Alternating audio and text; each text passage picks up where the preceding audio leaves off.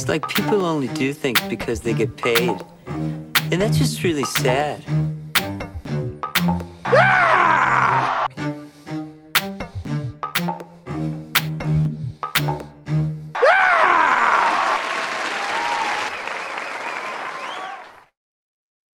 And welcome back to Reboot Deboot, the podcast that just won't die.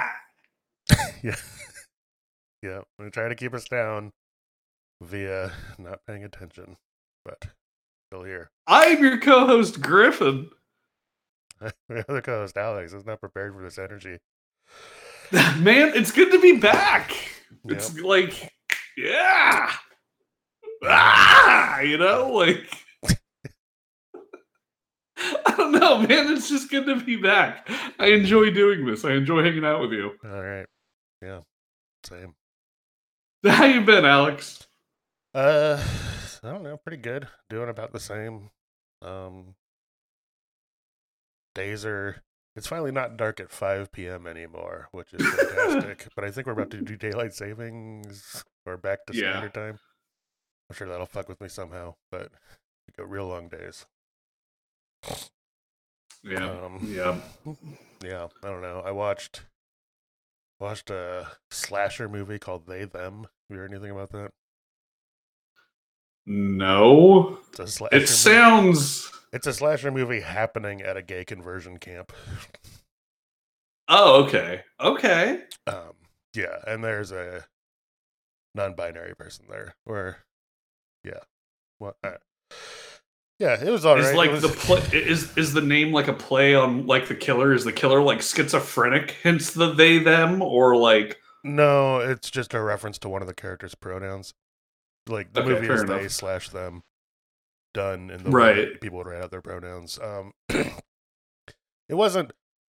It was weird. Kevin Bacon plays the main like bigot guy, and he comes on all yeah he comes on all kind of hippie and nice at first, but then it's slowly revealed that like this feel goody, like it's a conversion camp from the start.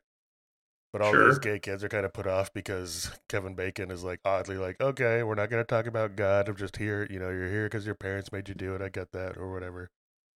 Um, and then it It quickly devolves into like and Jesus says they don't quite get to the Jesus stuff, but it becomes quick. It clearly, like, it becomes clear pretty quickly that these people are the first sort of cracks that show are that they're like gender essentialists or like TERFs basically, and that's kind Sure. of how it starts. And then it like unfolds into more and more bigotry, and then in the and background, they start getting there's just- axed.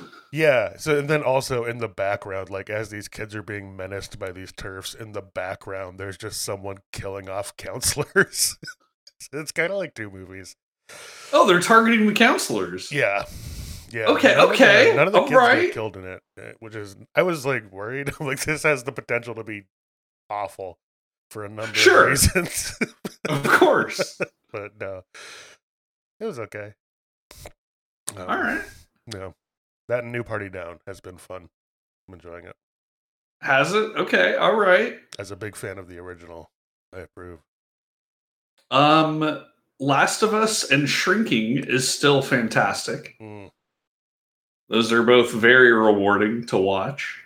Um, aside from that, uh, some big news yesterday, actually, and I guess I should uh, kind of rip the band aid off of this. Alex, we're now a sponsored podcast. Oh. Okay. Uh, Reboot Deboot would like to thank Sagittarius Heart Publishing Company. Um, Sagittarius Heart Publishing uh, Publishing Company is a new up and coming publishing company. They have one book and one author under them right now, and you can go check out uh, the book, which is titled Bedtime Stories and New Fairy Tales. It is a children's book, so it's perfect for uh, babies up until about I'd say fourth or fifth grade, and it's great to read to your younger siblings. You know, little sprouts, all that. Um, the second bandit off is I am Sagittarius Heart Publishing. Yeah, it was it was like this sounds like Yeah. astroturfing to me. Yeah, it is. It is my publishing company. That is my book. My kid's book is out, but as publishing uh, Sagittarius Heart Publishing, uh, I now support and endorse Reboot Deboot podcast. Well, I'll be looking forward to getting paid by you. You get a copy of the book. Oh, That's the that's what we're doing here. great. Okay. You'll get a copy of the horror book too when that comes out, so it's not, you know. Okay. Um now, Alex, have you are you aware of the bricklayers accident report? No, is that what it sounds like? Like someone spilled a bunch of bricks on themselves? Kind of. It- It's more of like an urban myth. It was like the thing went to it, it was tested on MythBusters. Um, it started in the 50s with an accident report filled in by a bricklayer. Are you aware of this at all? Have you heard about this? Uh, no. Okay, would you like to? Sure. So this originally came from 1953, and it is a bricklayer writing an accident report to their um, safety committee.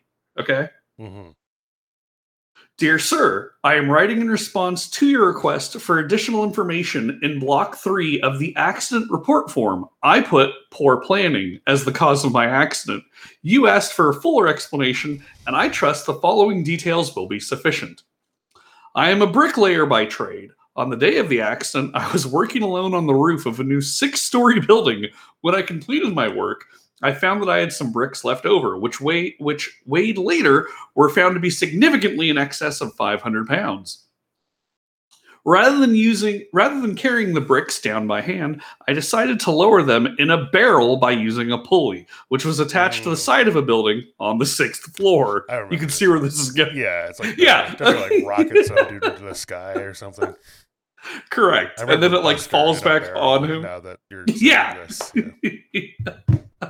Oh right, it goes Yeah. up, hits his head into fucking like a beam or something, and then crashes a bunch of bricks onto him. Right. Right. Yeah. As he goes up, he hits the bricks the first time, shattering part of his jaw. Two hands get wedged in the top of the pulley. He lets go of the rope. He falls back down. The barrel meets him because now it's lost the bricks. So now the empty barrel hits his legs and his sternum. He cracks some ribs and then he falls on the pile of bricks, which gives him some back injuries. And then the empty barrel falls on him again, breaking both of his legs. Classic Looney Tunes scenario. Uh, I just I've I've been looking for the report forever, and I actually found like the whole like the actual incident report. Nice. I love that for you. Um, Great. I thought it was pretty funny. Um, but yeah, so got the kids book out, doing the horror book, found that. Uh, just playing Rainbow and writing. You know, I've got the space Mm. western that I'm writing, and uh, I'm at the last yeah. Elden Ring boss now. Like, okay, all right. Are you uh, Radagon you're still going for your? Beast. I might have. To, I think I'm gonna have to. Apparently, both of them are immune to the bleed effect, so I might have to just respec completely to finish this. Ouch! that was I was really leaning on that. Ouch! Or figure out something kind of cheesy. I don't know. We'll see. But yeah, last one there. And then now, are you going to go back and do the other uh Probably. The other endings too? maybe I don't know. I know I've missed a significant number of like. You really only have to fight like. 15 bosses in this game to play through the main like to get to the ending credits. And there's Sure. like there's like 200 plus out there so i might go try and find more of them there's like entire large sections of the game that you don't have to do. There's this whole area called the Halig tree that is completely optional and super hard. Like there's yeah there's lots of stuff i haven't done. So i might do a new game plus. And i also like you you can gate yourself out of quests really easily so there's like a bunch of stuff i just wasn't able to do because i progressed something too far and then someone dies you know Sure. So, uh, are the Elden Ring DLC coming out? Are you going to snatch that up? probably yeah i'm try and get a okay, now- really, really broken character before that so i don't have to try that hard Yeah, this is your awakening. Are you going to go back and like you know Dark Souls one through three, Demon's Souls remake, Bloodborne? Like, are you ingratiated? i'm thinking about trying sekiro um but i don't as far as i understand none of those other games are like open world like elden ring is and the ability to like if i get stuck somewhere just leave and go do something else is really nice i don't know if it works like that in other dark souls born games Okay. All right. maybe Well, I, see. I'm I'm happy. Uh, so, okay, I gotta. Are you going to be joining me for Diablo Four? Oh, I don't know. It sort of. I depends. hate Bl- I I hate Blizzard. I hate them because they're such a toxic fucking company. But I'm like a moth to a flame when it comes to Diablo. Like I just Yeah. can't help myself. And I've been like Diablo Immortal. Fuck Diablo Immortal. I didn't get involved in that. I'm not interested. But Diablo Four. I can't help myself. I try to get out and they pull me back, Alex. Maybe it depends on how I guess similar to like Diablo three. It is. I wasn't a huge fan of that.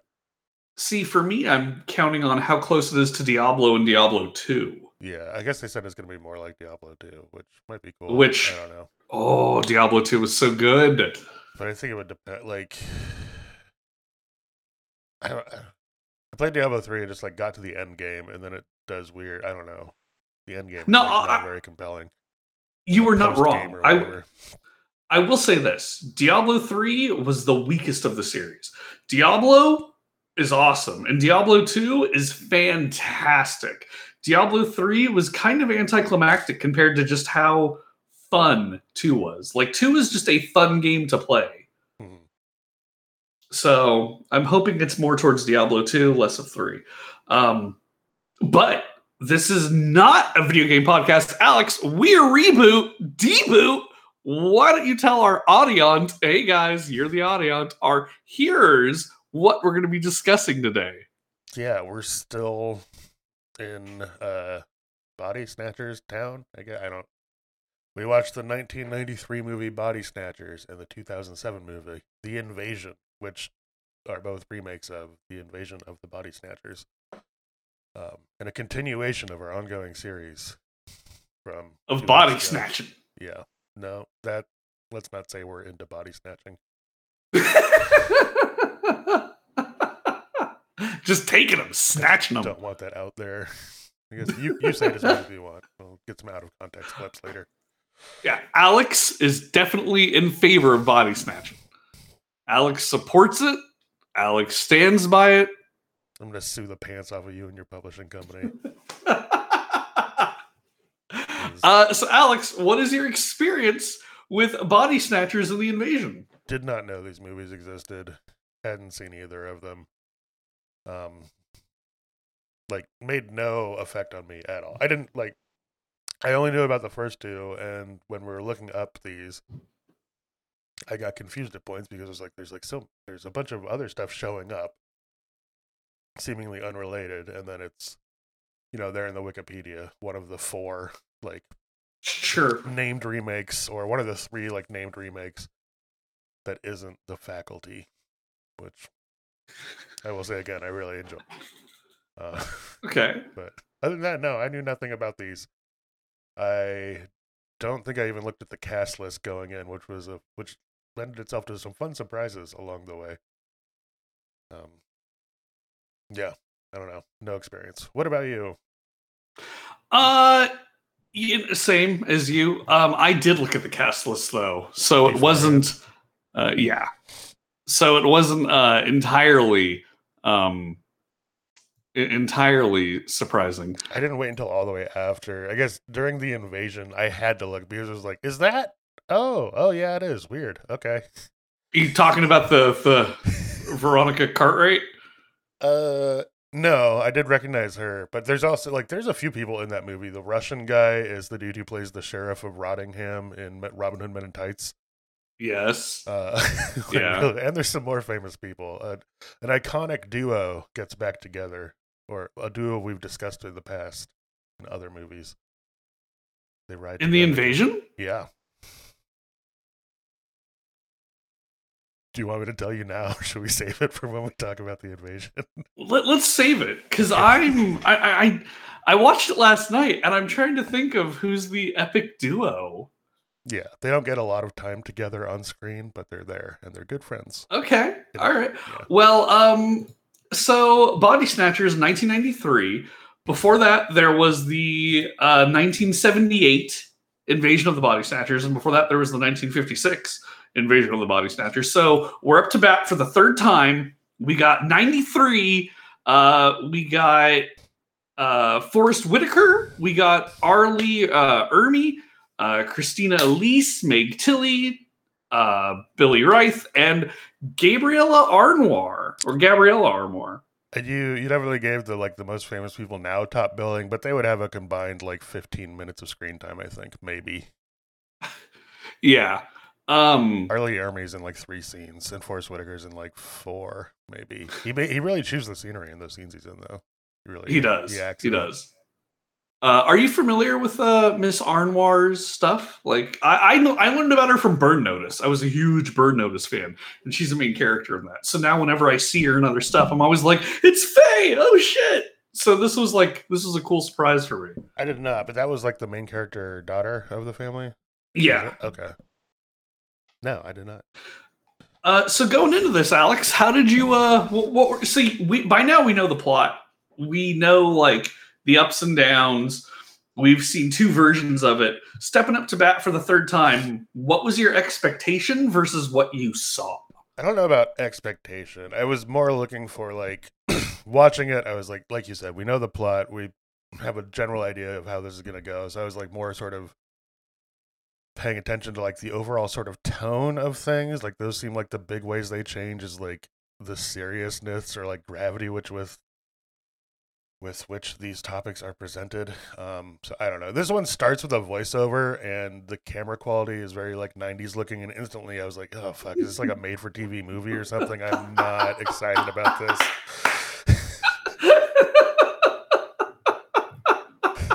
so, I set my expectations pretty low. Like within like five minutes, I was like, "I don't think I want to be here." Um, and uh, with those low expectations, I was like kind of pleasantly surprised going through. Honestly, sure. yeah, I don't. So a big difference is like it's a family this time. That's the main difference, right? And then the the sort of the main character is the daughter, like not really. Well, the dad a little bit too, but mostly the daughter and the kid. The dad is the EPA guy this time. Um, and the mom is a stepmom, and she instantly becomes evil and does like the evil stepmother thing. It's fun. Her walk. There were some some actually spooky moments in here, like her walking naked out of that closet after she gets body snatched. Was I was like, ooh, this is weird.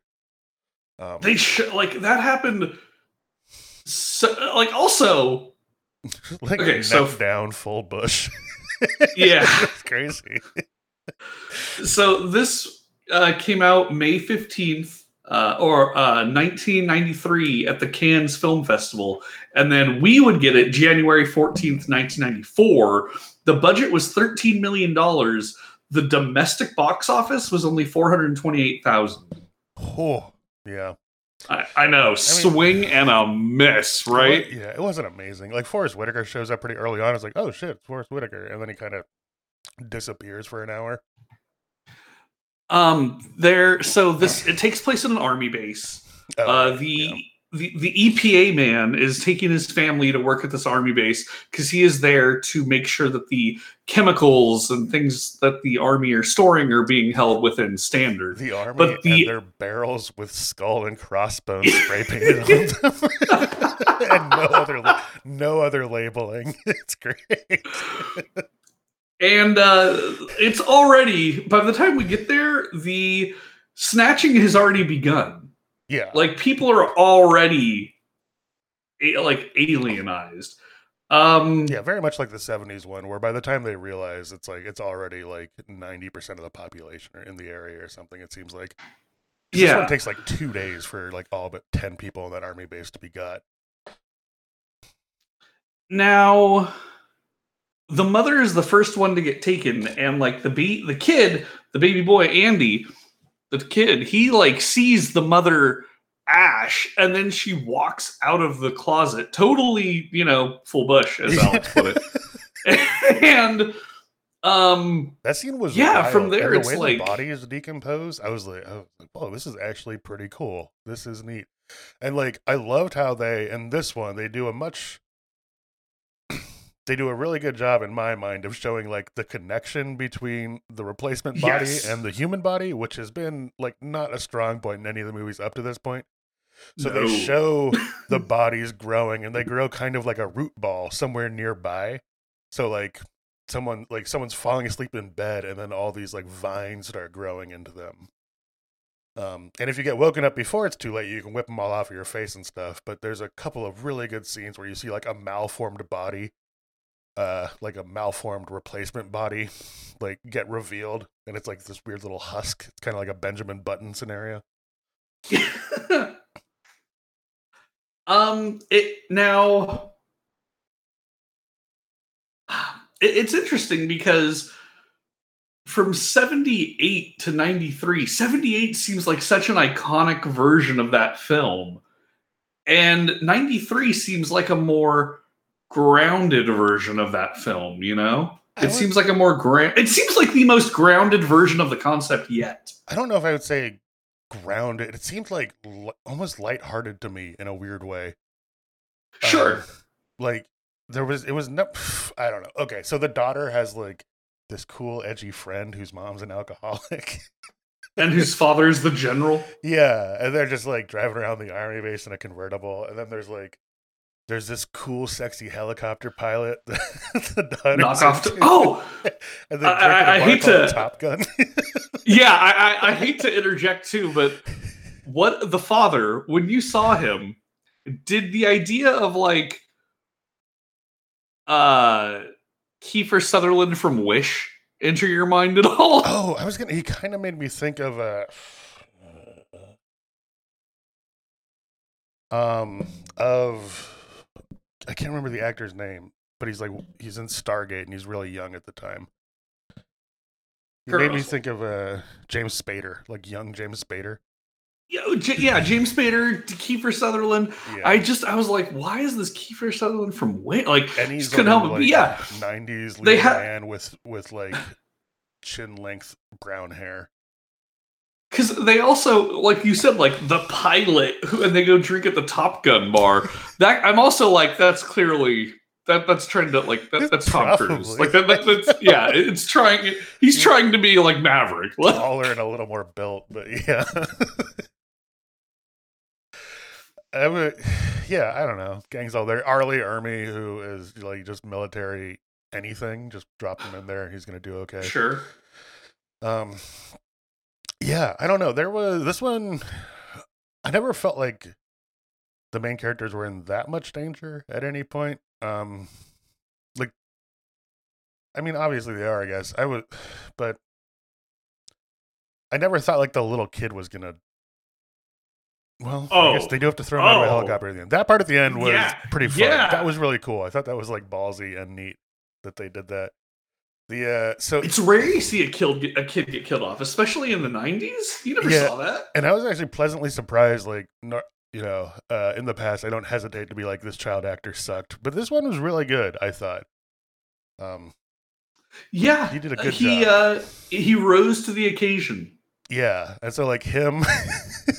okay, so they fucking. I love the way this movie ends, but it's, so they do the normal body snatcher stuff, right? Sort of like slowly, people slowly, our main characters realize that something's fucked up. People around and then super quickly. Uh, yeah, and then things change really quickly. There's that part where like the first, the stepmom does that alien scream thing. I was like, oh, they did the thing, and then they do it like three or four more times, and like the next 15 minutes is like, okay, once was fine. Not a fan of the pod shriek. I liked it once as an homage.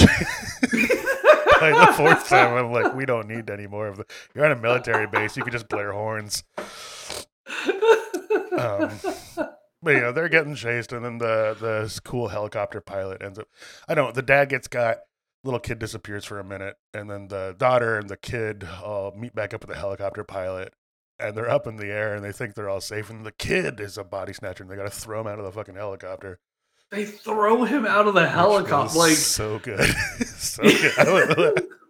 Like, wow, they they did it. They had they went there. I was pleasantly surprised by that. And then and like oh, but the, like the oh. voice, the I was like, wait, this movie started with a voiceover. It's got to end with one too, right? And then it does, but it's like it's her talking about like if only I would have known what things would have been like now. And then it's like footage of her and her helicopter boy, pilot boyfriend missiling military bases. I was yeah, they're real, they're, like, they're taking out the I think they were trying to do like a T two thing, maybe because it has a similar vibe to some of the Sarah Connor voiceover stuff. Sure. Um, that ending was so incongruent. I don't know. The tone of this was kind of all over the place. It felt lighthearted at times, and then also now we're on a the state, we're basically yeah, like the a, stakes could not be higher. yeah, yeah we're gonna do a uh, army of two scenario for the rest of our lives. It- like, so what happens to Forest Whitaker though, man? Uh, does he shoot himself? Yeah, he does. Yeah, that's right.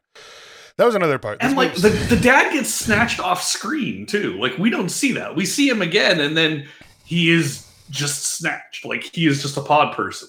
Yeah, yeah, but he's you know it's really like the the son and the daughter are definitely the main characters. Like we see them all the time. The son, or except for not the son, it's really just the daughter. Um, yeah. Yeah, there were some yeah there were some good switcheroos in here. There was some cool like seeing. Okay, so there's a scene where the daughter is taking a bath and then she's like falling asleep in the tub, and these vines start coming down from the ceiling. Um, you know what that was reminiscent of for me? It it felt like a Cronenberg film in that moment. Yeah, the the vines going into orifices, Cronenberg, or like the first like Evil Dead or something. It was it the the vines were too like they were translucent and like slimy and she is like there and exposed. I mean, she's in the bubble bath naked and like asleep and there was something about the vulnerability of the victim and like the viscousness of the vines that just it made me uncomfortable for a minute. yeah, so but she's like in that tub and those vines are coming out. And she whips them off, and then the body falls out of the ceiling. Yeah. So Yeah, it like heaves out of the ceiling into the tub. I'm like, oh, oh. Which special effects were great in this. I they thought. did the exact perfect thing. Yeah, it's like practical. It seems like it's all practical, and they don't. You don't see like too much, so it's not ridiculous. Or you don't see stuff in like big wide shots. You see like half a desiccated corpse and under a bed or something. Like when the when the dad's malformed body pops out of the bed and grabs her ankle. Ooh. There's Sure. a yeah. there's some legitimately like really good scenes in the spattered throughout this movie that is honestly held together by a pretty serviceable plot. It's you know body snatchers. It's fine. It, yeah, yeah. It's if this wasn't body snatchers, I don't think it could stand on its own. I think it only works because it has the two movies before it.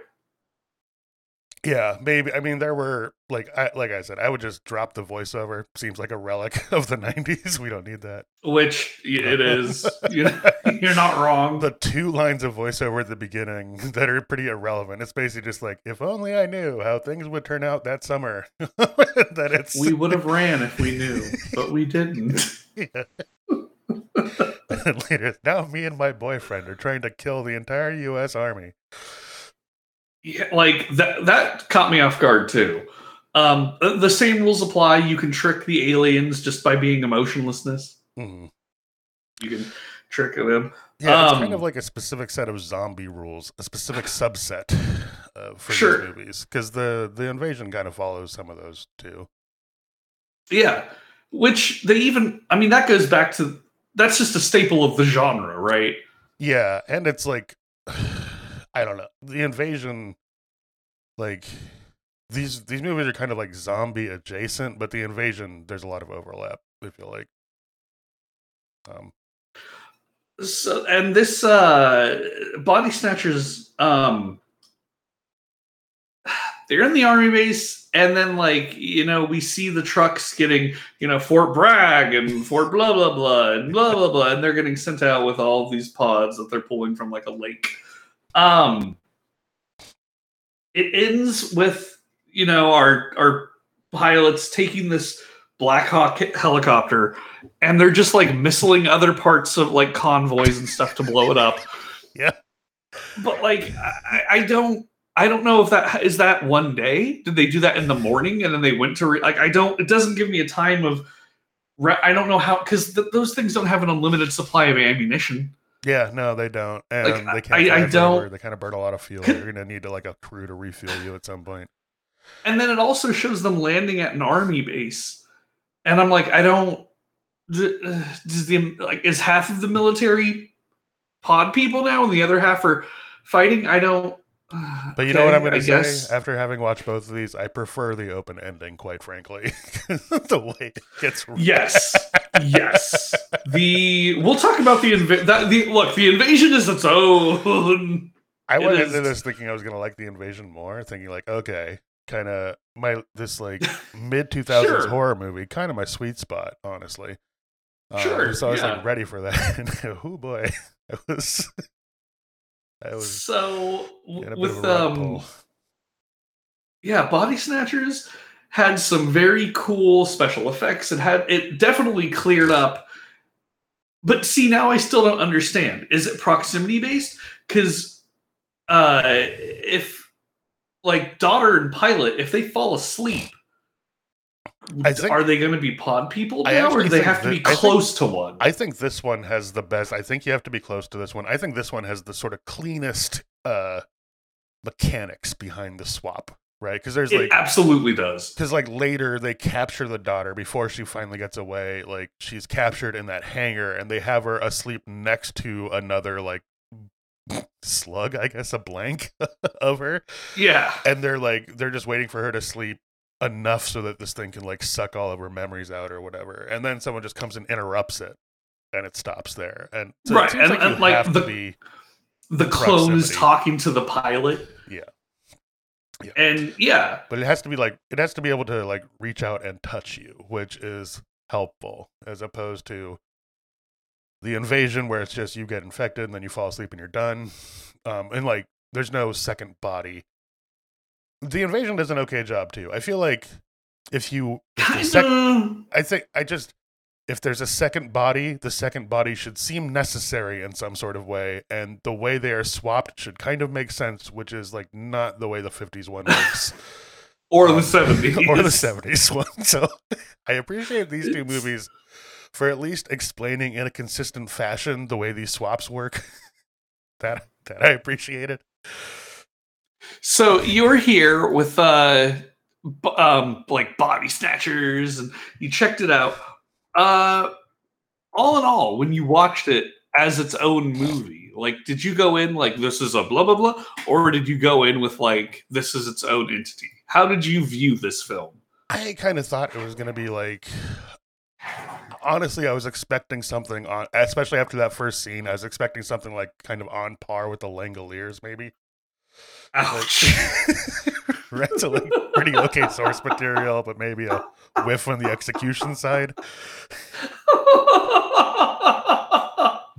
But I was really, I was pleasantly surprised. I, I, I like, I know I'm going in watching a Body Snatchers remake, and I don't know a lot of the pitch. I'm just like, ooh, like a bunch of mostly actors I don't know, made in 1993, um, sure. set on a military base. I don't know. It had a lot of things working against it in my mind, but I had a pretty good time, all things considered.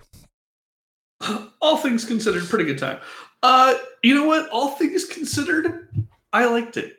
Yeah, I like Gabrielle Anwar. So for me, this was just I was like, cool. It's good to seeing a younger ver- like this is Faye in the making because I really like her character in Burn Notice. her Um, and the kid both do a really great job in this. Yeah, I I it's not a perfect movie, and I still think I prefer the 1978 Oh, one. Yeah, I mean, if someone's Like- like, "Hey, like- I have exactly enough time to watch one of these four movies. Which one should I do?" I'm not going to be like, "Oh, the '90s one for sure."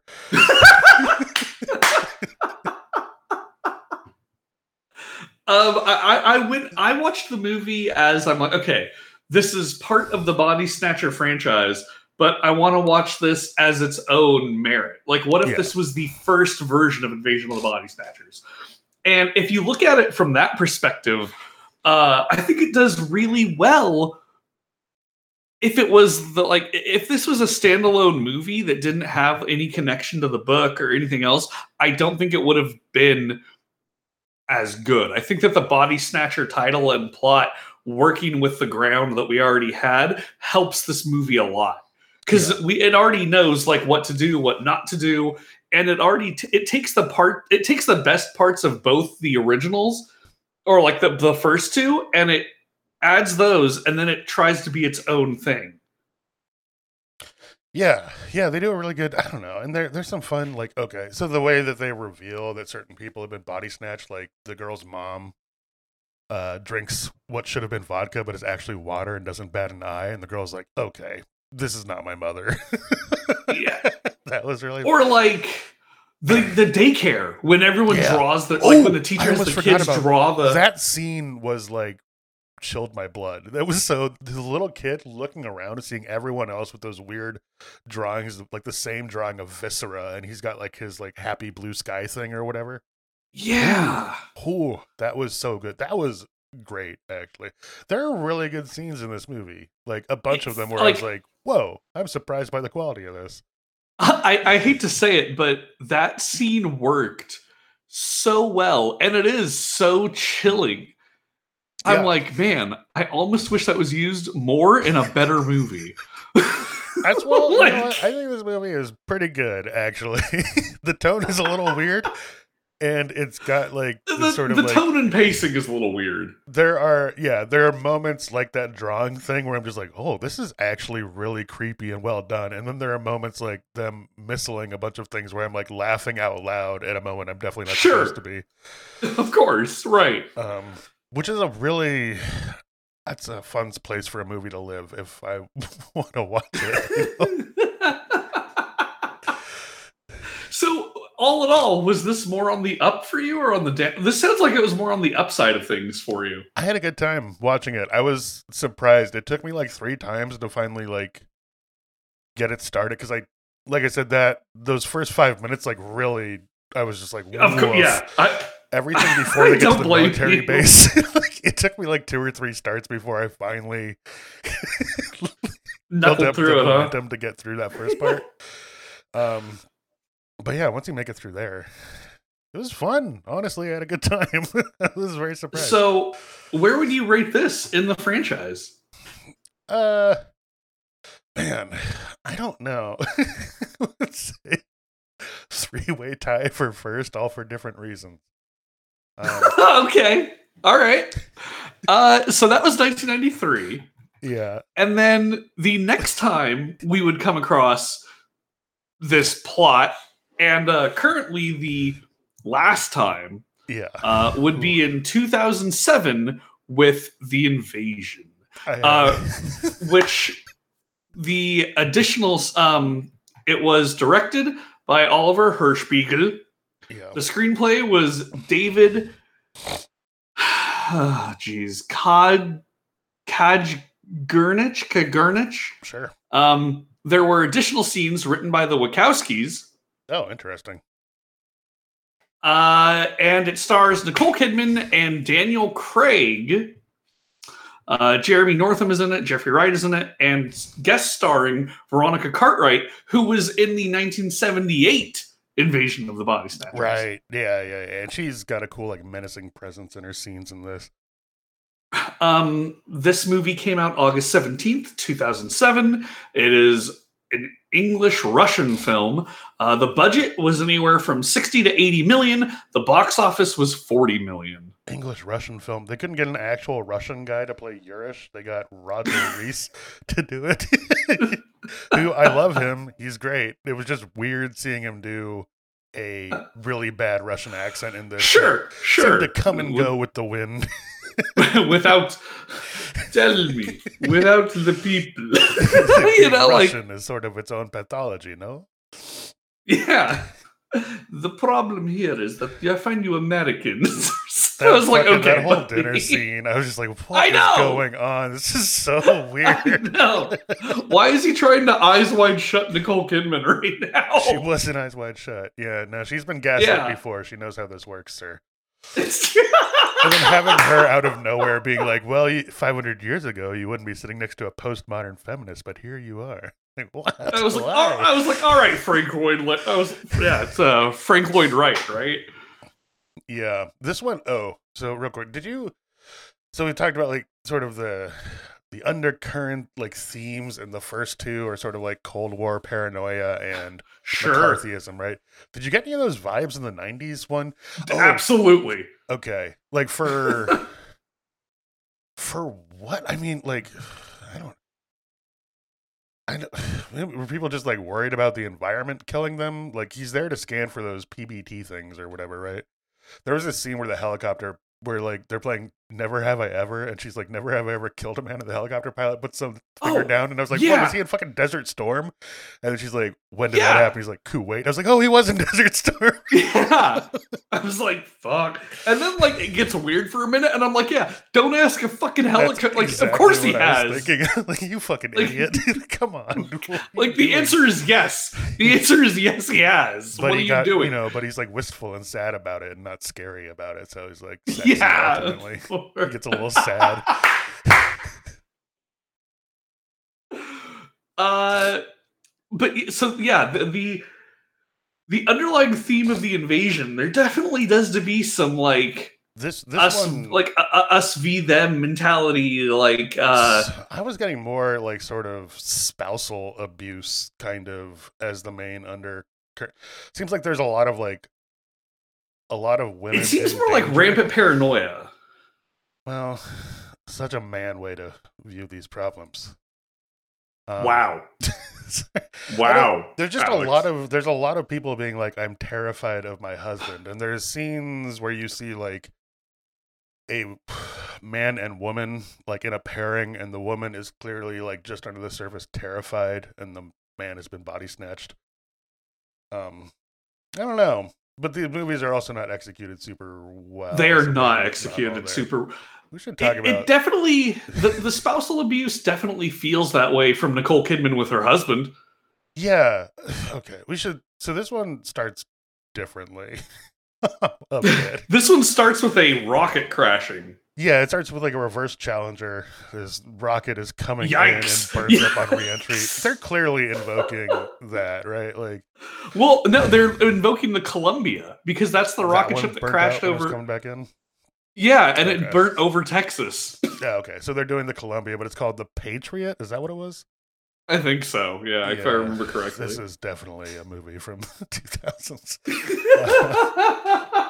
so so that like this ship kind of burns up on reentry and scatters debris in flyover country um, and then our nicole kidman kidman's husband works for the epa or something some i don't know and he's there to investigate it and i love this so they they're looking at the debris um, and these scientist guys are like they got some bits under a microscope and they can see like These fungus space things. nerds. Yeah, these science dweebs are uh they're not even good science dweebs. So like they're looking they're looking at this thing under the microscope and they're like, look, there's this weird fungus on it. This thing's clearly like it survived the freezing cold of space and the extreme heat of reentry. It's very hardy and it's alien for sure. Um And it has it's a spore. yeah, like they a they make her it's a spore, and This- the dude's like a spore. Jesus. This movie basically is a less well executed version of The Last of Us, but made nine years earlier, eight years earlier. There's a fungus among us. Yeah. And it's, you know, a lot of the same. Also, like one immune kid who's like really key to the whole thing. Oh my god, this is the last of us. See? There's no cordyceps. Uh, but so, like, the husband is like now leaving the crash site in his way to go home. And right before he steps into a car, this little girl walks up and she goes, Sir, I found a piece of metal or whatever, and hands it to him. And he, he's like, he was just in a full on Tyvek suit before this to look at this crash site. And now he's like in his civilian clothes, no gloves or anything, just grabs his thing, cuts his finger open, and then he goes home. Nicole Kidman's pissed. They fall asleep, and they show him in the bed next to her. And these transformations are very unpleasant. They start to look like a wet burn victim or something. Uh, now, I, I, I want to stop you there. What you just said, Alex, was verbatim what Alicia said last night when we were watching this. Because he is there. No, they're in the suits and they're looking at the debris. And then he walks out and this kid hands him a piece and he cuts himself. Alicia's like, Really? How are you going to do that? You're a sight. You were just looking at it con- fully concealed. That's what And I. now you're just going to walk. Like, yeah, yeah, like she said exactly what you did. from jump. I was like, okay, this is. You got to do better than this, guys. Like, because this movie, the tone is so serious. Um, it really. like there's no they- Top Gun bar. No, they really that's gone. hard into like it's the mid mid late two thousands. We're gonna be, you know, Saw has come out or whatever. The time for subtlety is gone. we're going to make this thing fucking creepy. And they try and they don't do a good job. And then that's just such a dumb way for that to happen, right? Like it's But also, like, why? Like, okay, why wouldn't he be like, I can't take that. Hey guys, get the, drop get, it. get Yeah, this kid under someone- someone quarantine. Yeah, this or something because like they already know it's bad news, right? Okay, and then so like that happens. I'm like, well, that was fucking stupid. And then smash cut to like, okay, he goes home, meets a Nicole Kidman, kind of a dick or whatever. They fall asleep. You see him get all weird in the bed as she's sleeping, and like because we've watched Body Snatchers, we know what's happening. Maybe if you haven't, you're like, well, that's weird. Um, and then she wakes up alone, and it's been four years. We find out later. So this infection started four years. what? From when we're No, it's not a four-year break. Is like she says that he hasn't seen his son in four years. Yeah, he didn't go home to Nicole Kidman. He went. They're exes. Oh, he went home to his girlfriend, who is a different blonde girl, who kind of looks like Nicole Kidman, but is not. That's- I thought it was like young Nicole. That really confused because they do this shot where they show, look at like they do this shot where they show the like I guess his uh his mistress falling asleep, and then Nicole Kidman Yes. wakes up, and it's a continuous shot. of Yes. just like a blonde woman into a blonde woman. Okay, Cor- yes, you were absolutely correct. Because Alicia was like, she she was like, "Is this?" I'm like, "No, it's they're different women. they're not Nicole Kidman." okay. But Well, yeah, that they, they- fixes it, it, it absolutely small- is. It that fixes ends. a small at gripe night. of mine, but that was some bad film language. I'm just gonna put that out It, there. I- n- you're you're not wrong. You are not wrong. It, the only reason I know is because I was like, that wasn't Nicole Kidman in that last scene, and that one is Nicole Kidman. I didn't That's think it the was only Nicole reason. Kidman or either. I just was very confused. Yeah, what It- happened? it's a night shot. It- It's like black, like uh, black night, blonde lady, and then it cuts to sunlight bed, blonde lady waking up. The language of film would tells you this is the same woman. yeah, or at least It like- is badly, yeah. okay. Okay, well that's good. But it, it- yeah, so no, no, no. He is that clears up one. Nicole Kidman and her husband have separated, Okay, and he is off doing his thing. He gets infected by the spore that he like cuts himself with because he's not a real science dweeb. And then yeah, you see like you said like a wet burn victim. Like it- okay. Thank you for like over his because face. I was gonna be like, this is really fucking stupid again. It takes but, uh, four years to incubate. Yeah, or just that he's been off doing his own thing, making really phone For calls for four four years. twice a year. sure. Um, Um. Yeah. yeah, and then from there, I don't know. From there, it's like a lot similar to sort of the '70s body snatchers, kind of. Um, Sure. She's a psychiatrist, and yeah.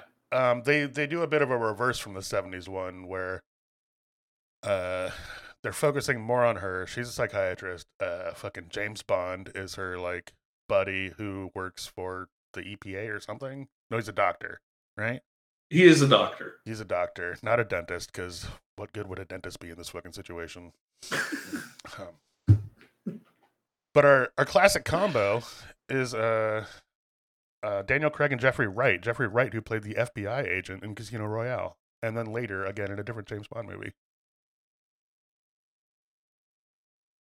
He did. Okay, all right. I was like, what classic combo?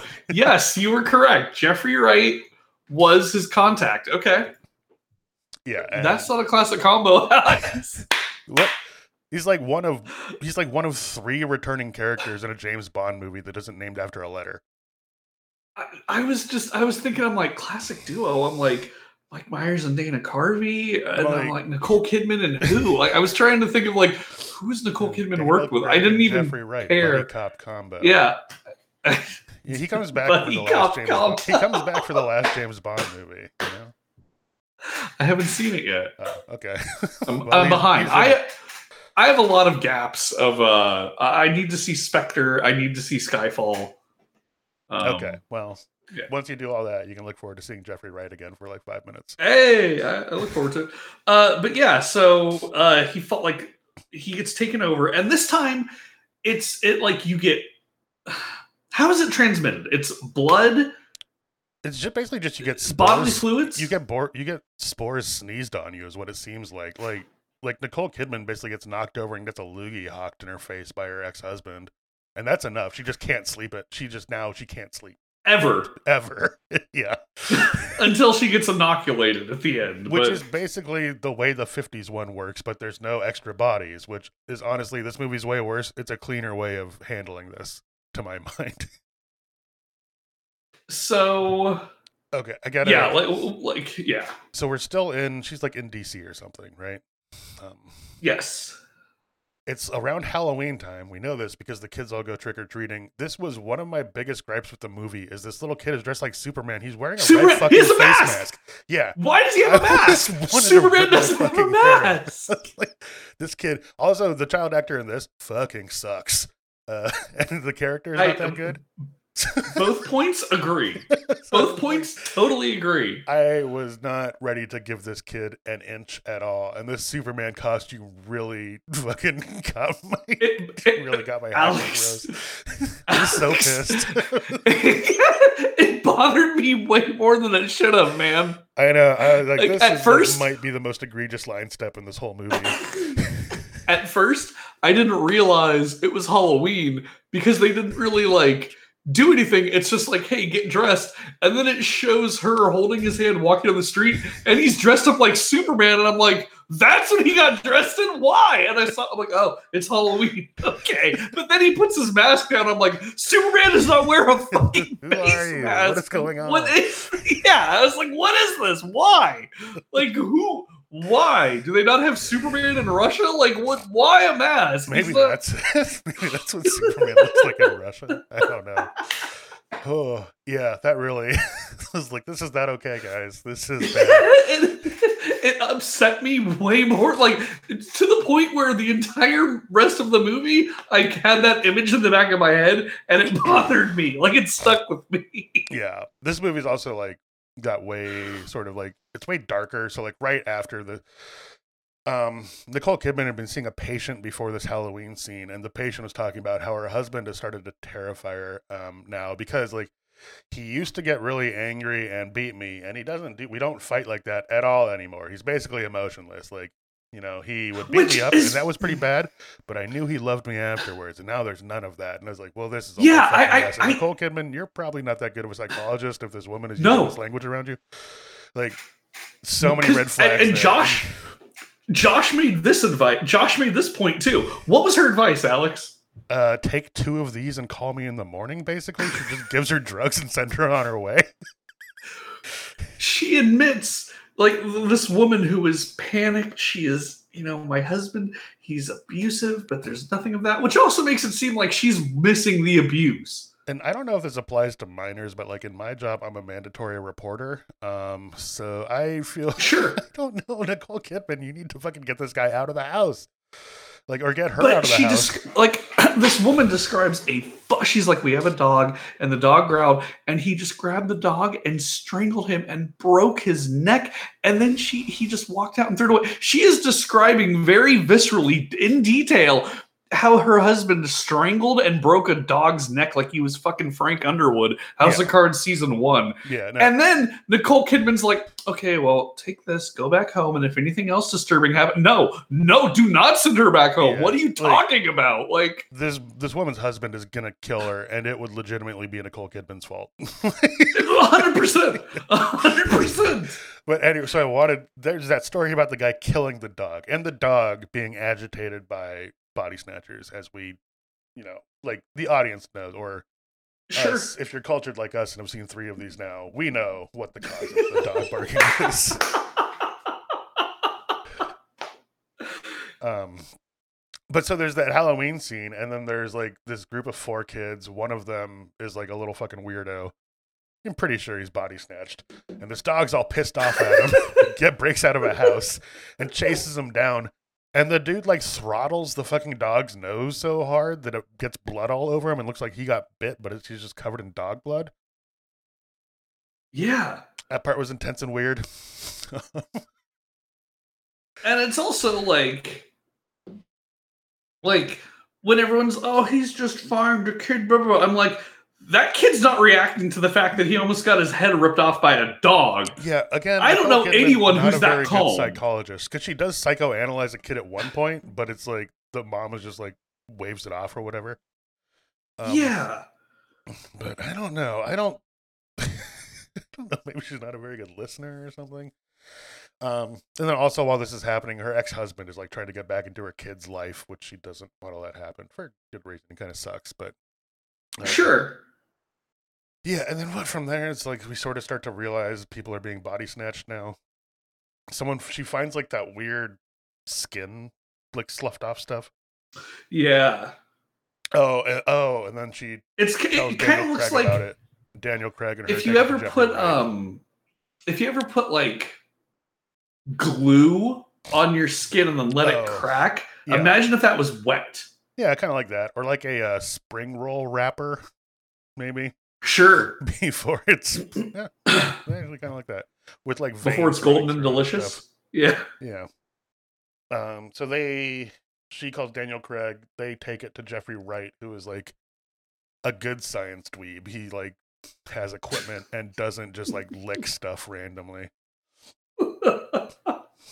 Um. And they find out that like, well, they very quickly. I don't think they have any right to like be able to know all of this from just looking at like a couple of cells. But they're like, okay, so there's white cells here. There's these other cells that look like they've exploded. And there's also this chemical that gets released during REM sleep. So based on all that, we can determine that something happens when you're asleep. That's the catalyst for these things breaking out. And they kind of like, mm, you know, blah blah blah. Like they like yada yada yada their way into being like, this is how the fucking this is how it gets transmitted. This is what's going on.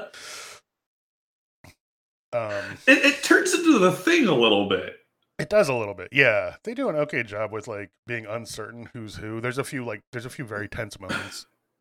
Um, and then sort of if this is this in the movie where things start to start to like break and get a little wild, like where the Yes. picks up.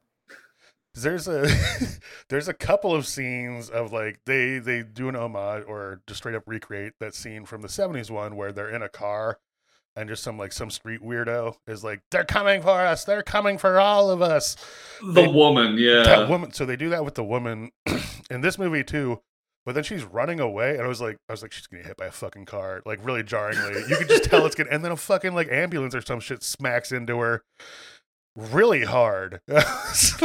And then I, I laughed there too because it's so jarring and weird and the tone like they're going for like this really dark sort of creepy vibe but they're really kind of missing the mark a lot of the time so some of these things that should be jarring just like come off as like weird and kind of funny you're yep totally oh, correct oh.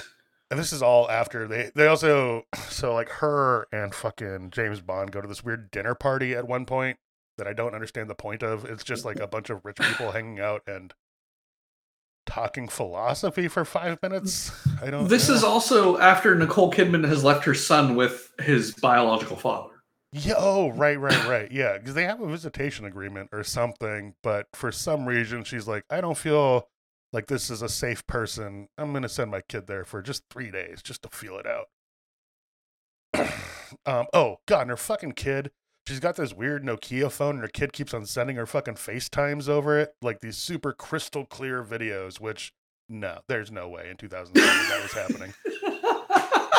it's true. It's true. Like, when did the first iPhone come out? Like 2007, 2008, but she doesn't have one. She has like a big Nokia phone. Like she should be watching videos in like 5p or something, 50p. I don't know. the iPhone release, the first iPhone came out June 29th, 2007. yeah, okay. So like around the So, time yeah. of this movie, but again, she's not Yeah. using an iPhone, and even iPhones at the time did not have like video calling. No, that, that's my point. Even if she had the top of the line phone, it would not have video, video quality that good. This little kid is recording like cinema quality postage stamp sized videos and sending them to his mom. Um I don't know. That really that really irked me too for some reason. it's like I know it's a sci-fi movie, but we haven't we haven't earned any of this. It's a sci-fi movie, but let's not be In unrealistic. name only though. Well, it's like it's only sci-fi because it involves like an alien spore. There's no like cool tech in it. That's true. That's yeah. Um, I don't know. They go to that weird dinner. There's a little bit of waxing philosophical about how humans are prone to conflict. And there's also just like stuff about the Iraq war happening in the background all the time. Except for the news stories are like as this infection has been spreading, um they talk about like, oh, actually, like the occupation of Baghdad is over. And they just like signed a peace treaty. Right. Um, there's like quick clips of Bush of George Bush. Um, not really saying anything, but presumably Having a good time with other Yeah. world leaders. Yeah. hit this drive. Oh Jesus. I re- Ah, you brought back a memory. I Ooh. Uh, yeah, so they have that weird sort of like half philosophical talk. All these older people at the table try and convince Nicole Kidman and James Bond to fuck. Kind of like they do not. Wait, wait a minute! I gotta, I gotta time you out right there. They, okay, if that scene had gone on for five more minutes, it totally would have led into Eyes Wide Shut, but it does not. So there is no. There is a vibe. You were correct. everyone at that not- table is like, "You guys should get married," and then one person's like, "Imagine the children," which is, you know, what? How else is that going to happen? They're not talking about the adoptive children you might get later. Okay. Whew. All right. okay, I'm good. I'm good. Continue. um i don't know then more body snatcher shit starts happening right? Like things really start to break down here. She goes to oh um the little kid is like sending her more crystal clear video chats about how her dad his dad's like really fucking creepy and she goes down there to get him and this is where things start to sort of go ham right? Like this is basically where the main character will be running for the rest of the movie. Um, Yeah. So we start like the extended chase kind of thing here, where she gets her kid back. They go on various chases. She gets sort of picked up and separated from him at various times. They figure out that suppressing your emotions can trick them, like just remaining calm. She ends up on this subway car with a bunch of people who look like they've been taken over, and then one of them is like, just remain calm. And then the gal he's with is like, don't tell her, blah, blah, blah. Um, told And she's everyone the bleeding from the arm, by the way. yeah, which is where like when she gets in there at first, I was like, oh, this dude's like. That's one of the ones where I was like, oh, so she is terrified, not body snatched. He's probably body snatched. No, they were both just. uh Eh, They, Blood yeah, they were playing along. They give that good advice, and then someone immediately jumps up and is like, "What the fuck? Get out of here! We're just trying to live. Leave us the fuck alone." so things Yeah. go poorly. it's true. They really they're like just you can get past them if you just show no emotion, and then instantly a group come and one guy's like, yeah, he just freaks out. It's like, all right, good plan. walking past you guys. Also, apparently, there's a lot of other people in the car who were body snatched, but just didn't hear this person talking in a normal indoor voice. Um, they it's go into like hearing. they go into that conductor's car and they hit the emergency stop button, and this moving subway stops on a dime and doesn't throw everyone to the ground. They just show like a quick shot That's realistic. Not you. okay. Like my brain broke for a second. what? It's- clearly, I'm kidding. It's Alex. moving at a full clip and it stops in like half a second. Everyone should be like goo on the far side of the Yeah. car.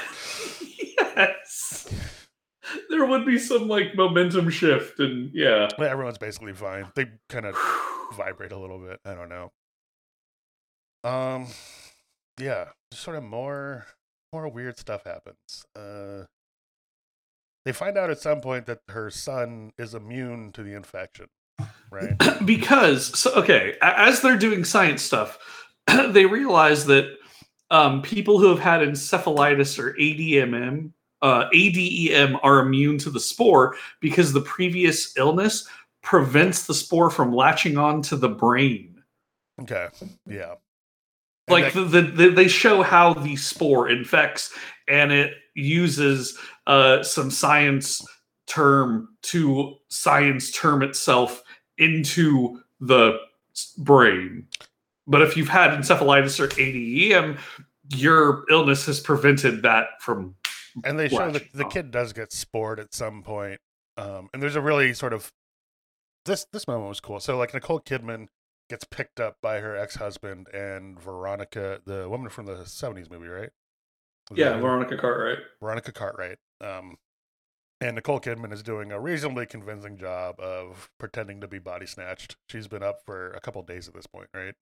Um, maybe just a day or two. I don't know. But she goes upstairs, like being sort of held hostage. Oh no, no, no! That's not that. That's not Veronica Cartwright. That's Oh. uh, just that, that's her ex husband's mother. Oh, right, okay. Veronica Cartwright was she just like at that dinner party? Was that? No, Veronica Cartwright was one of her patients, Oh, and then she the kept trying to get away, and then yeah. Yeah, yeah, yeah. Yeah. Okay, who ends up getting body snatched? Thanks, Nicole Kidman. for- I kept on wanting to be like, this is like, there's so much like just like believe women in this movie, but it's you know like 15, well, it's like 13 years before. sure. That was like kind of a movement. Yeah, there's so many points where um, it's like just believe the women. Oh my god, and then they're dying left and right because no one's fucking listening. yeah, like Even if a Kidman woman says she's women. If, if a woman says she's scared of her husband or if a woman if a person if like okay blanket rule. If a person comes to another person if a human comes to another human and describes what their significant other is doing and it sounds like mean cruel worrying or abusive behavior you as a human should be like you can stay here. Maybe we can call the police but do not return home. I am willing to hear you out. Yeah, like in the like just at, at, at a human level you need to have empathy for that shit. You the don't just be like well nothing i can do. Murder, murder, murder. in the 70s one leonard nimoy's uh, therapist character he basically does the same thing but like the difference there like a i don't I like what he did there but b there's a big difference in that the woman he's like gaslighting into going back to her husband never alleged any violence just that she felt unsafe which is also not good. Let's you sure. don't get it twisted. No you're also yes. bad yeah. but in this one the woman is like my husband just killed a dog like a fucking psychopath and i do not feel safe here. Uh, take two of these and if anything else happens call me. If you feel scared again, this is like she's gonna call you as soon as she walks out of the office Yeah. door like like oh my god. Um yeah.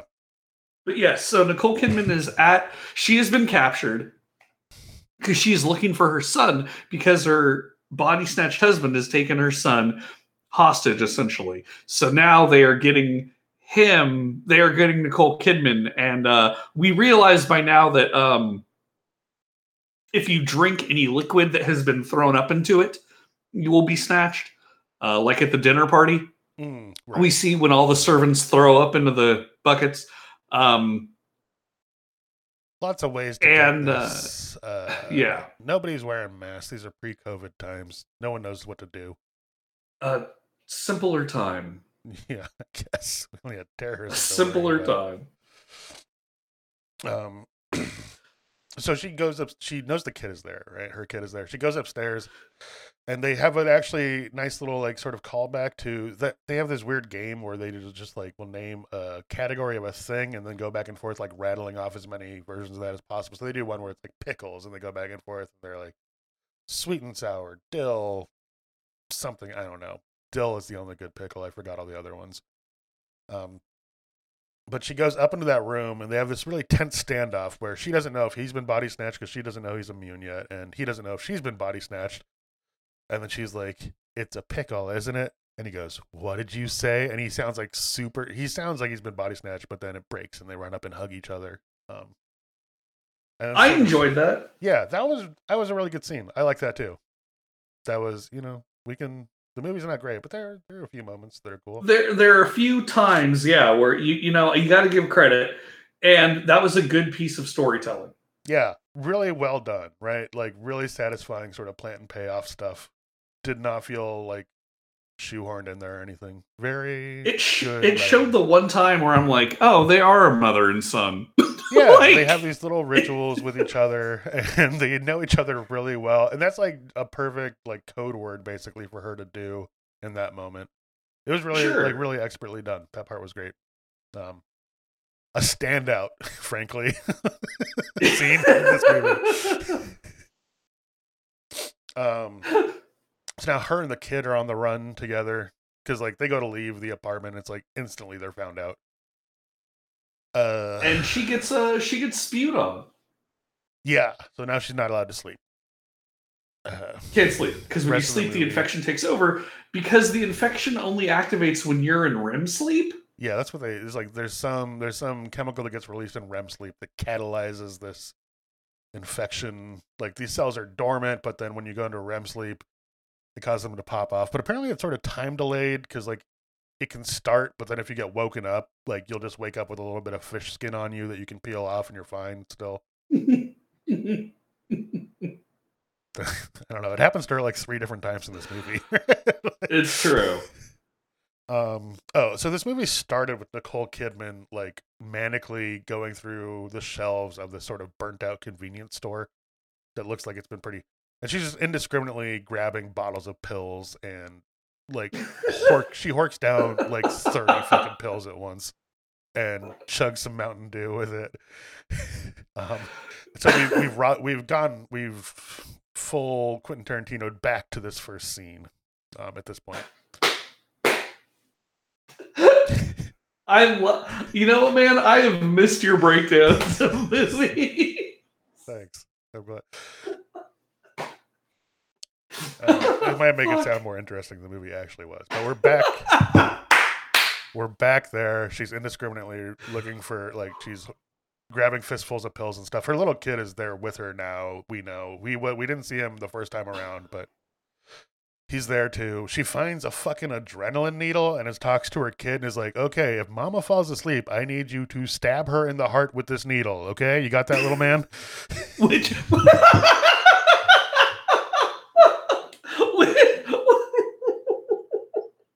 I mean, to his credit, he doesn't hesitate, but he's also not a good actor and like doesn't hesitate. which full So- on Quentin Tarantino, right? yeah. Also, Like part, that yeah, is Pulp good- Fiction. That is that, that's Pulp Fiction cut and dry. Just a less well done version of that. And then she, I guess they've had that adrenaline needle for a while. Maybe they don't get it there. I think they've had it for a while or something because she falls asleep. No, no, no, no, no. It's it's it's at the pharmacy. Yeah, Like okay. they go to this pharmacy, and Nicole. By now, like the rules of the infection are known. Like the kid is aware of the body snatched. The mom is aware of the body snatched. The town is being overtaken. At the house, uh, at the mother's house of um, her ex-husband. Uh, we see a little Asian kid who is their friend who has been body snatched, and he is like become one of the leaders of the body snatchers. Oh, He, he's like high up for some reason. Also, I don't know if you noticed this. There's a lot of weird PSP product placement in here. Did you notice that? Oh yeah. Oh yeah. they like they do All full over on the like full every shots time. of these things like three or four times. There's a scene where both kids are just playing video games on their PSP for a little bit silently. And they even t- he's like, I almost beat him, and yeah, Nicole Kidman It's takes of- it, and It's yeah. one of the only possessions Nicole Kidman grabs as she's running away with her kid for their lives. It's it's so weird. there weren't that many Hi good games in there. that thing, you know. Hi there. My name is Tom Hanks. You'll know me from several movies, but on, when I'm on set, there's a lot of downtime. Thankfully, I have my PSP. With all of these great games, I never have to worry about being bored on set when I'm not on screen. It was kind of on par with what is the fucking what's the one that Frank has in fucking uh House of Cards because they do a really sort of weird ham-fisted like oh he likes that mobile game thing? I should get one of those. I'm always playing on my PlayStation. Yeah. yeah.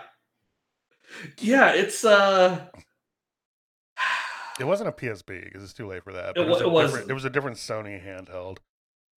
Um, Um, but and, and like, there's a whole scene where Nicole Kidman is on the train going to Baltimore, and like the train is full of pod people, and Oh, yeah, she that- sees all this like viscous skin in the trash, and she uses it on her own skin to like mask that she's been taken. right. Yeah. And now they're at this drugstore or whatever, and there's an entire room full of pod people that are Which like locked in the room. they're locked in this employees only room. The we see the sort of like entourage of people that comes out of it later it only looks like maybe two people in that group worked at this store. I don't know why they were all locked in there. Is there's like In, the, the, okay, pharmacist, pharmacist assistant, yeah. a cop and then like maybe two shoppers. maybe. There's a guy there's like two dudes there in full business attire. There's it's i don't know. There's weird. Anyway but so there is a scene i can't remember if it's Nicole Kidman does fall asleep. I think it's after this though, because that adrenaline needle is, you know, Yeah. Chekhov's She- she finds- needle. It come it becomes relevant like ten minutes later. um, which I think is so. There's there's two things that happen. So she's called James Bond, told him where she is, um, and he's coming there to grab her so they can go meet up with Jeffrey Wright and figure out like a fucking antidote to this thing. So it's sort of that's the end of our movie in sight, far away. Is getting to Jeffrey Wright so we can make some kind of immunity thing for this, and he's also with some cell of like safe people or whatever. That's our salvation. Um, James Bond comes to meet up with her. She like she leaves the convenience store and comes back for her so like leaves the scene and comes back and he's just there and she like hugs him and she's so thankful, but he's like emotionless, cold and emotionless. She's grabbed a gun at some point from someone who was asleep on the floor in there. Um, She grabbed it off the cop bodyguard. yeah. Now they have a really intense standoff where she she just starts shooting random people. Well, they're not random. They're Well, they're really pod because, like, by now James uh, Daniel Craig has become pod peopled, and Yeah. he's trying to explain to her like, there's no fear, there's no hate, there's Have you no noticed all this stuff happening racism. in the background of our movie? The Iraq War is over. Come on. yeah, like there's no rape because there's no us. There's just there's no our. There's just us. Yeah. Like there's the no us versus them. It's all The us. classic So pod people pitch. They make it yeah, in every one of these movies to varying degrees of effectiveness. Uh, yeah, but she's And like, she's "No, like- good. yeah. Uh, so she shoots seven stranger pod people, um, and presumably kills them. And then James Bond is like, "Come on, you don't want to shoot me. You don't want to kill me." Or he's like, he he said, "Would you shoot me so easily?" Which she pops him in the leg pretty easy, so that's cool. Well, she goes, she goes, "No, you're right." And then aims down, right, and then just shoots him in the leg, and he falls over. Like, okay, and they run away some more. Then they end up in like a different store, I think. Um, maybe it's the same store. I don't know. Honestly, I watched this movie last night. The events are, the order they happen in are kind of confusing for me. She does fall. You're asleep- doing a great job. She does fall asleep in a convenience store after, I think, after the interaction with James Bond. Um, No, it, it's before. before. Oh, okay. So that's where Yeah. the, little, the little kid. So the little kid does end up having to use this adrenaline needle on her, um, and he doesn't fucking hesitate. Like he falls asleep, wakes up, realizes his mom has fallen asleep, and just like busts it out, stabs, no hesitation, way less than John Travolta hesitated. Just stabs her straight in the fucking heart, gets it over with. She's back up. We're fine. We're moving. He must have seen Pulp Fiction. I guess. Did that come out yet? oh yeah, 2007. Yeah, it was definitely out. Maybe, yeah, maybe. I don't know. Maybe he's getting up to some weird stuff when when Nicole Kidman is When he's on his PSP? Yeah. Could you download? could you watch YouTube on those things? Maybe. I don't know. Um, he's probably that. Kid, it's 2007. That kid's probably seen a beheading video accidentally or something. Fuck. I don't know. I had someone show show several to me randomly that I did not ask for. So he's probably got some fucked up friend at school. Um, and so after all of that happens, they continue to make a break for it. They end up. It's a this- long chase scene that is not compelling. Yeah, she gets into Daniel Craig's car. He's driving a Jag. Cool little. He's not James Bond yet, but he would be. Um, so cool. Uh, then James Bond has helpfully left his phone on the driver's side uh, seat. The phone rings. Passenger side the seat. passenger side seat, yeah. Phone rings. Hey, it's Jeffrey Wright, the guy we want to go to. Um, she talks to him. Jeffrey Wright is sort of like nonplussed by the fact that Daniel Craig's been turned, even though they're like best friends. he tells Nicole Kidman, like, okay, we're gonna touch down at this building here. We got a helicopter. We can get you guys out of there. Just meet us there.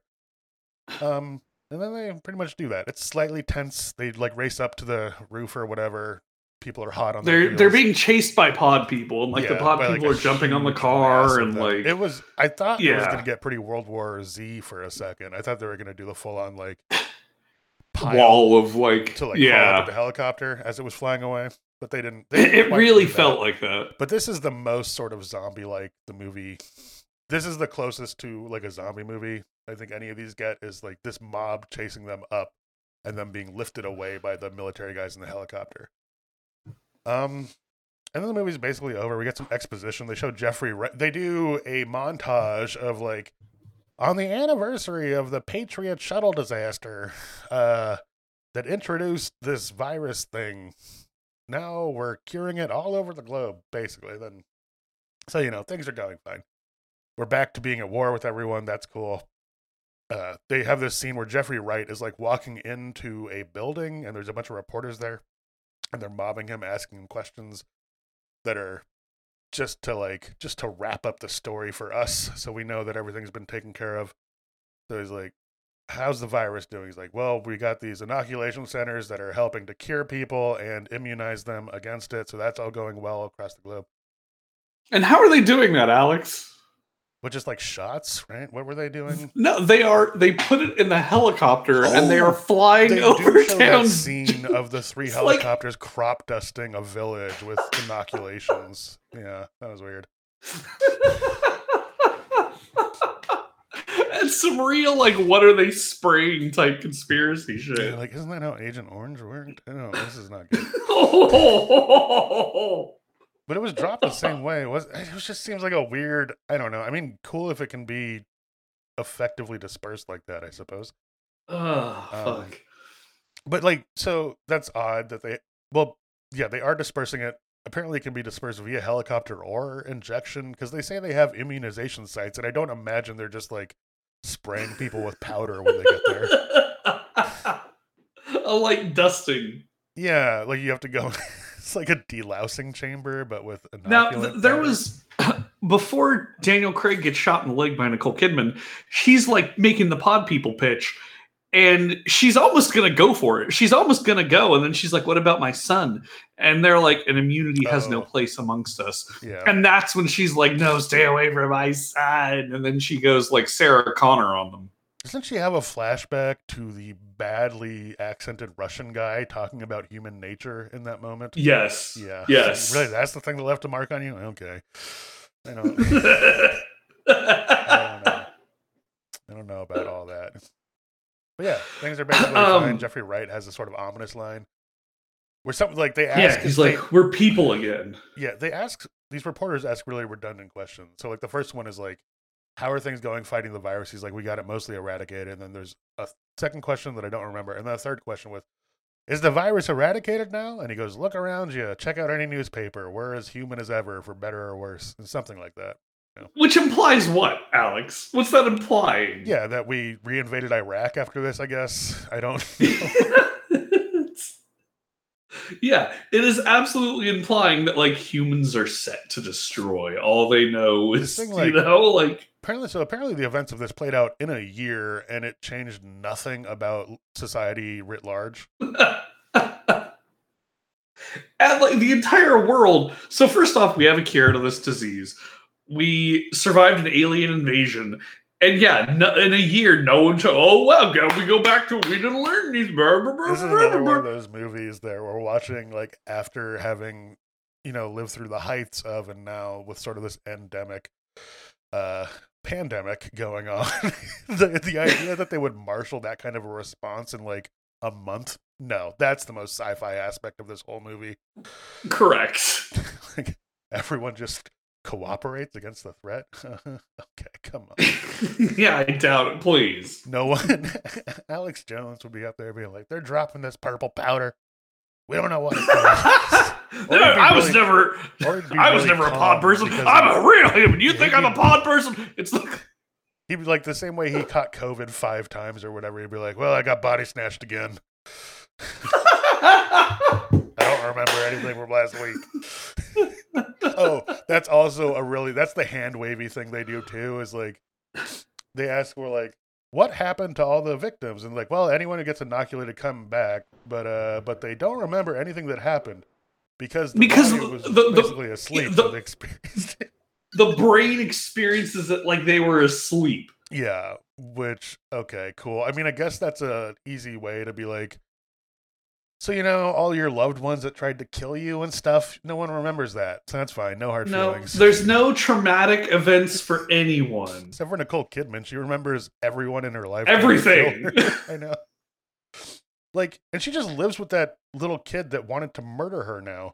She's like adopted like him for a- some adopted son, yeah. Um, Well, because his family were, you know, potted and dead. Yeah, but why did her and did him and Nicole Kidman have like a special bond? He was just kind of there and menacing her. I don't, and he's like friends with her son, I guess. I mean, before that, yeah, they were just friends, so you know. It'd be like I don't know, like it'd be like if you adopted me when I had living relatives. Weird.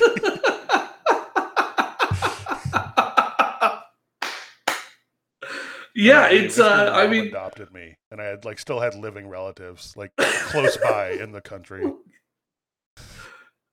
I, you know, this movie doesn't make a lot of sense. Like, there's a lot of things that I mean, we just described it, and there's a lot of moments that I'm sure people are like, "Well, that doesn't sound good," or like, "Well, that sounds weird," and they would be right. I'm sure there's some of this that is maybe recalling events out of order that might add to the confusion, but in general, the Not really. like, no, you you've pretty much you- you've Yeah. pretty much nailed it.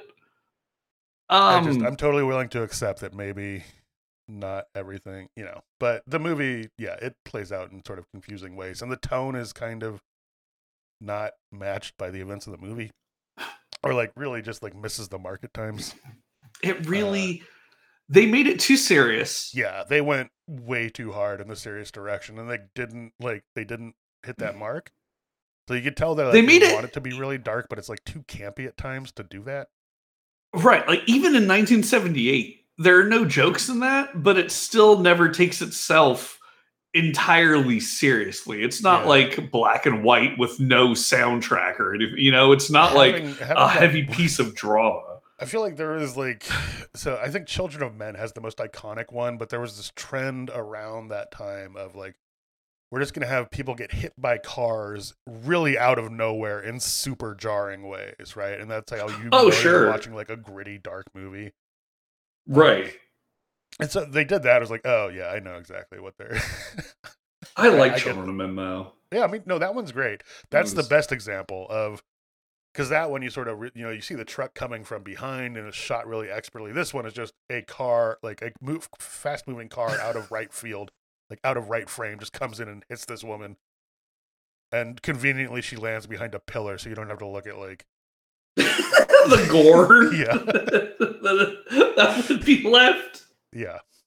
Um, So where does this bo- so where does the invasion fall for you out of the four? uh, okay, so we said three way tie for first for the other three, but for different you said reasons. three way tie for first. This yeah. one's last, I guess. This one so second place. not fourth place. Oh, actually fifth because the I would put the faculty also in a first place ranking for again for different reasons than the previous three. This movie is fifth. okay. All right. So which movie? Okay. So out of all of these four, Actually, I think I would put the was- '90s one in second place against the faculty because those movies have similar vibes to me. But I think the faculty is more fun. so when it comes to pod people, like Invasion of the Body Snatchers, what was your favorite aspect of each film? Hmm. Um, I don't know. '50s one is just like solid classic sci-fi. Doesn't make a ton of sense, but it's a good time and love seeing that you know film noir style to it. That was really cool. '70s The Dutch one- angles yeah, and the the, Dutch angles yeah. shadow interplay and stuff. And there's a bit of a I don't know. They do a really good job like building up uh, a bit of suspense in a in a short run time in a really cool way. I like that one a lot. That was that was fun. The '70s one like really not as good as the thing, but like a remake in a similar vein where we take like kind of a fun concept and then like actually pull it off pretty well in a much better way. The '90s one just a fun time, honestly. I would say, uh, but maybe not as fun as the faculty for me, which I know we didn't officially watch, but it's impossible not to think about with these. Uh, and then the 2007 Sure. one, I did not like. I just that's the only one where I was like, mm, no, I don't. I was a mixture of confused and angry at various points in this movie. That's fair. uh i don't know that scene with the okay the pickle scene where they reunite really good that was the i think probably the best thing about that movie was that one scene Okay. um i don't know these were surprisingly you know three out of four had a really good time with four out of five if you count the faculty even though we didn't officially watch it That's honestly Sure. pretty good. 75 to 80%, like positive. Yeah, I'm surprised. Uh, I'm gonna so as far as yeah, like 75%, one, two, and three, like 56, 78, and 93, really solid. Which you and I have seen yeah. movies that have had like the first one was great, the second one sucked, or the first one sucked, the second one was great. This is like, man, this has been executed in three different decades and really good for that decade. Like, Yeah, I was expecting the You know? 90s one to be an absolute stinker and for the 2000s one to be okay. To be okay. Uh, nope. You know, reverse, I guess.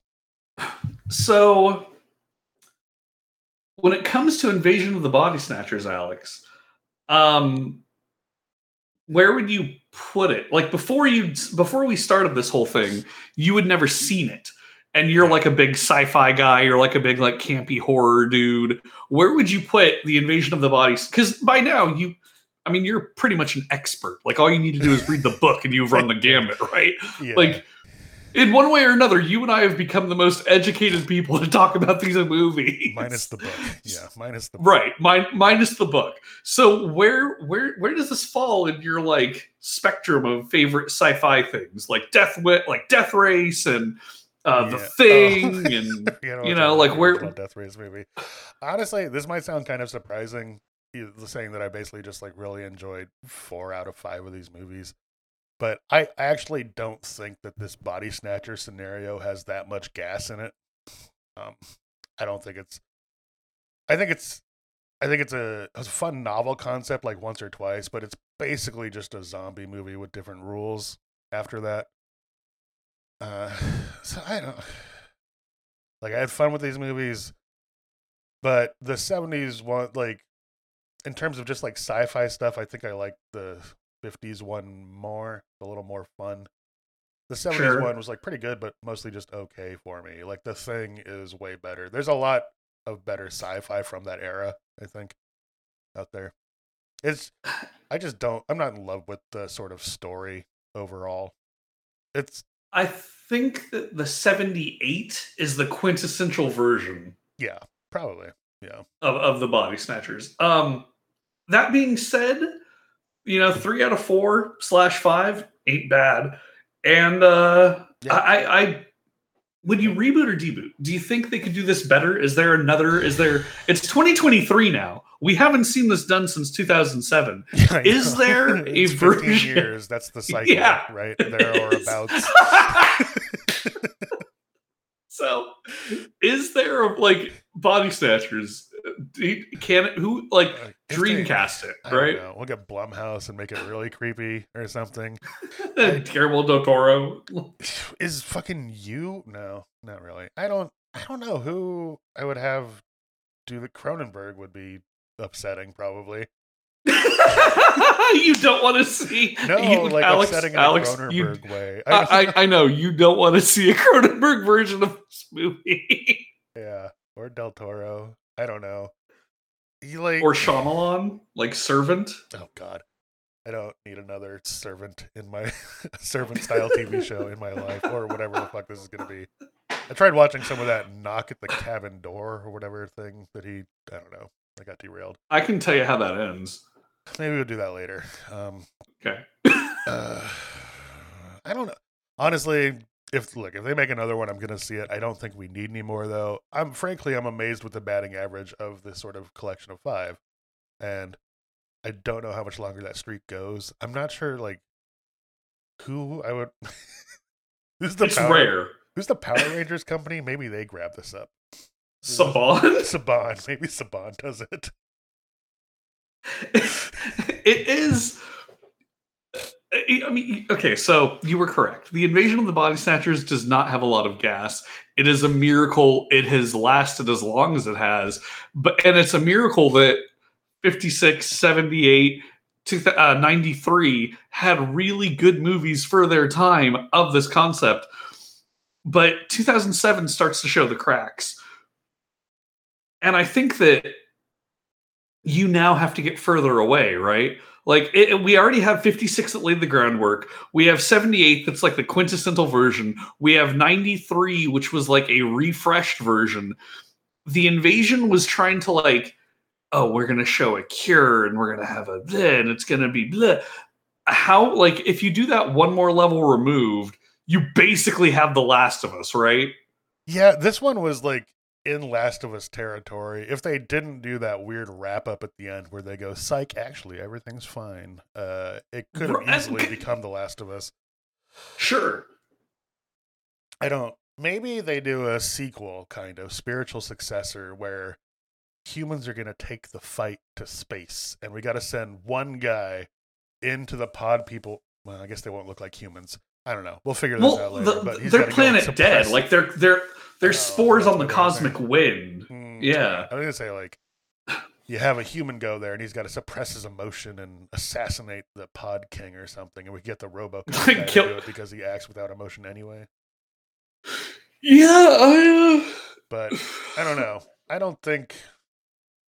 I feel like the only the sort of the way these are working is that you pick like sort of a novel, either like relationship between the main characters. So like in the first one, they're kind of like ex lovers, like what would have, you know, what could have been, um, kind of thing. In the second one, they're it's kind of the same thing. The third one is a no, family and, and the second one is like hidden love. It's Yeah. like con, like friendship. It's like uh, friendship. It's- Love masking as friendship. same vibes, I guess. Like in the original one, she is has been married, but she's divorced now or something, right?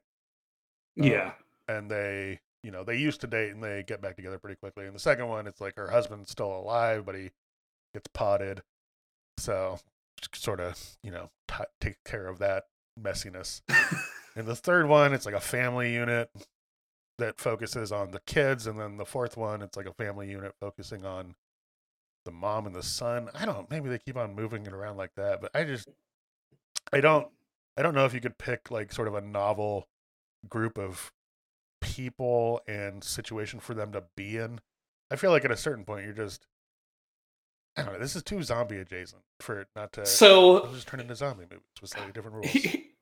so here it is. So in 2007, so in 56, you know, blah, blah, blah. and then in 78, we had Kevin McCarthy as a cameo, right? Mhm. Then in the invasion, we had uh Veronica Cartwright. Mhm. So now in the next one, we have to have uh Gabrielle Anwar. Oh, like As a cameo in that one. like that. Yeah. have to got to. or Forest Um, Whitaker. Or yeah, well, he dies. He commits suicide. Oh, right. I mean, Um, no, they're not playing the same character. Because Veronica Cartwright isn't playing the character from the fifties, right? That's true. That's true. But she still had like she is the first one to bring the menace in the same way that uh, Kevin McCarthy in '78. He's the lunatic. Like they're coming for us. We're gonna be, you know, like Yeah. Um, I, honestly, I don't know how. Yeah, I, I in 2023, I don't know how we take Invasion of the Body Snatchers and we bring it to a new audience that hasn't already been thoroughly well traveled now. All you know, I, th- I think the gas is out of the tank. if they make another one, I'll watch it. Maybe we're wrong, and maybe the 2007 one is like the exception to the rule, which is these movies are generally pretty fun and good. I don't know. It could. We're fully through the looking glass here at this point. I really don't know what to do with this. uh, so, well, when it comes to Invasion of the Body Snatchers, then Alex, how has this journey been for you from start to finish? Surprisingly pleasant, especially these last two. Well, I had a good time watching these last two. The last one was not good, but the 90s one really sort of blew my socks off in a fun way and put a lot of wind in my sails that carried me through this 2007 one. All right. Uh, so when it comes to Invasion of the Body Snatchers, Alex, you gonna reboot or deboot? Oh, all and that's like, it. All that's it. Deboot. I don't think we need any more of these. I like I said, I can't imagine them being continuing to be Yeah. okay to good. I don't know. yep. Um, I, I'm gonna have to go. I'm, I'm gonna deboot to save it. yeah, yeah. The mercy Like, we- deboot. check out 56 check out 78 check out 93 they're all different they're all good don't watch the invasion Yeah, it's not even like I don't know. There are there are moments of it that are like so bad it's good, kind of, but not enough to keep you going through the whole thing. Yeah. Um Yeah, just avoid it. Uh well, Alex, do you have any uh this was great getting back together. Um hope we uh hope we get together next week. Uh you know, we've had some you, you had to work and I was sick and then you were sick and Yeah, it was a horrible thing, but I'm, I'm glad to be Yeah. back in the saddle. busyness. Yeah. Um but yeah, so do you have any uh final words for our audience, our hearers? just imagine me doing the unpleasant pod scream. I don't want to do it, but that's just pretend like that's what I did. Then we will see you guys next week. I tell you, there's something on that island that no white man has ever seen. Well, we better get going. I wonder, will we ever see each other again? Who knows? God willing, we'll all meet again in Spaceballs 2 to search for more money. Kawabunga.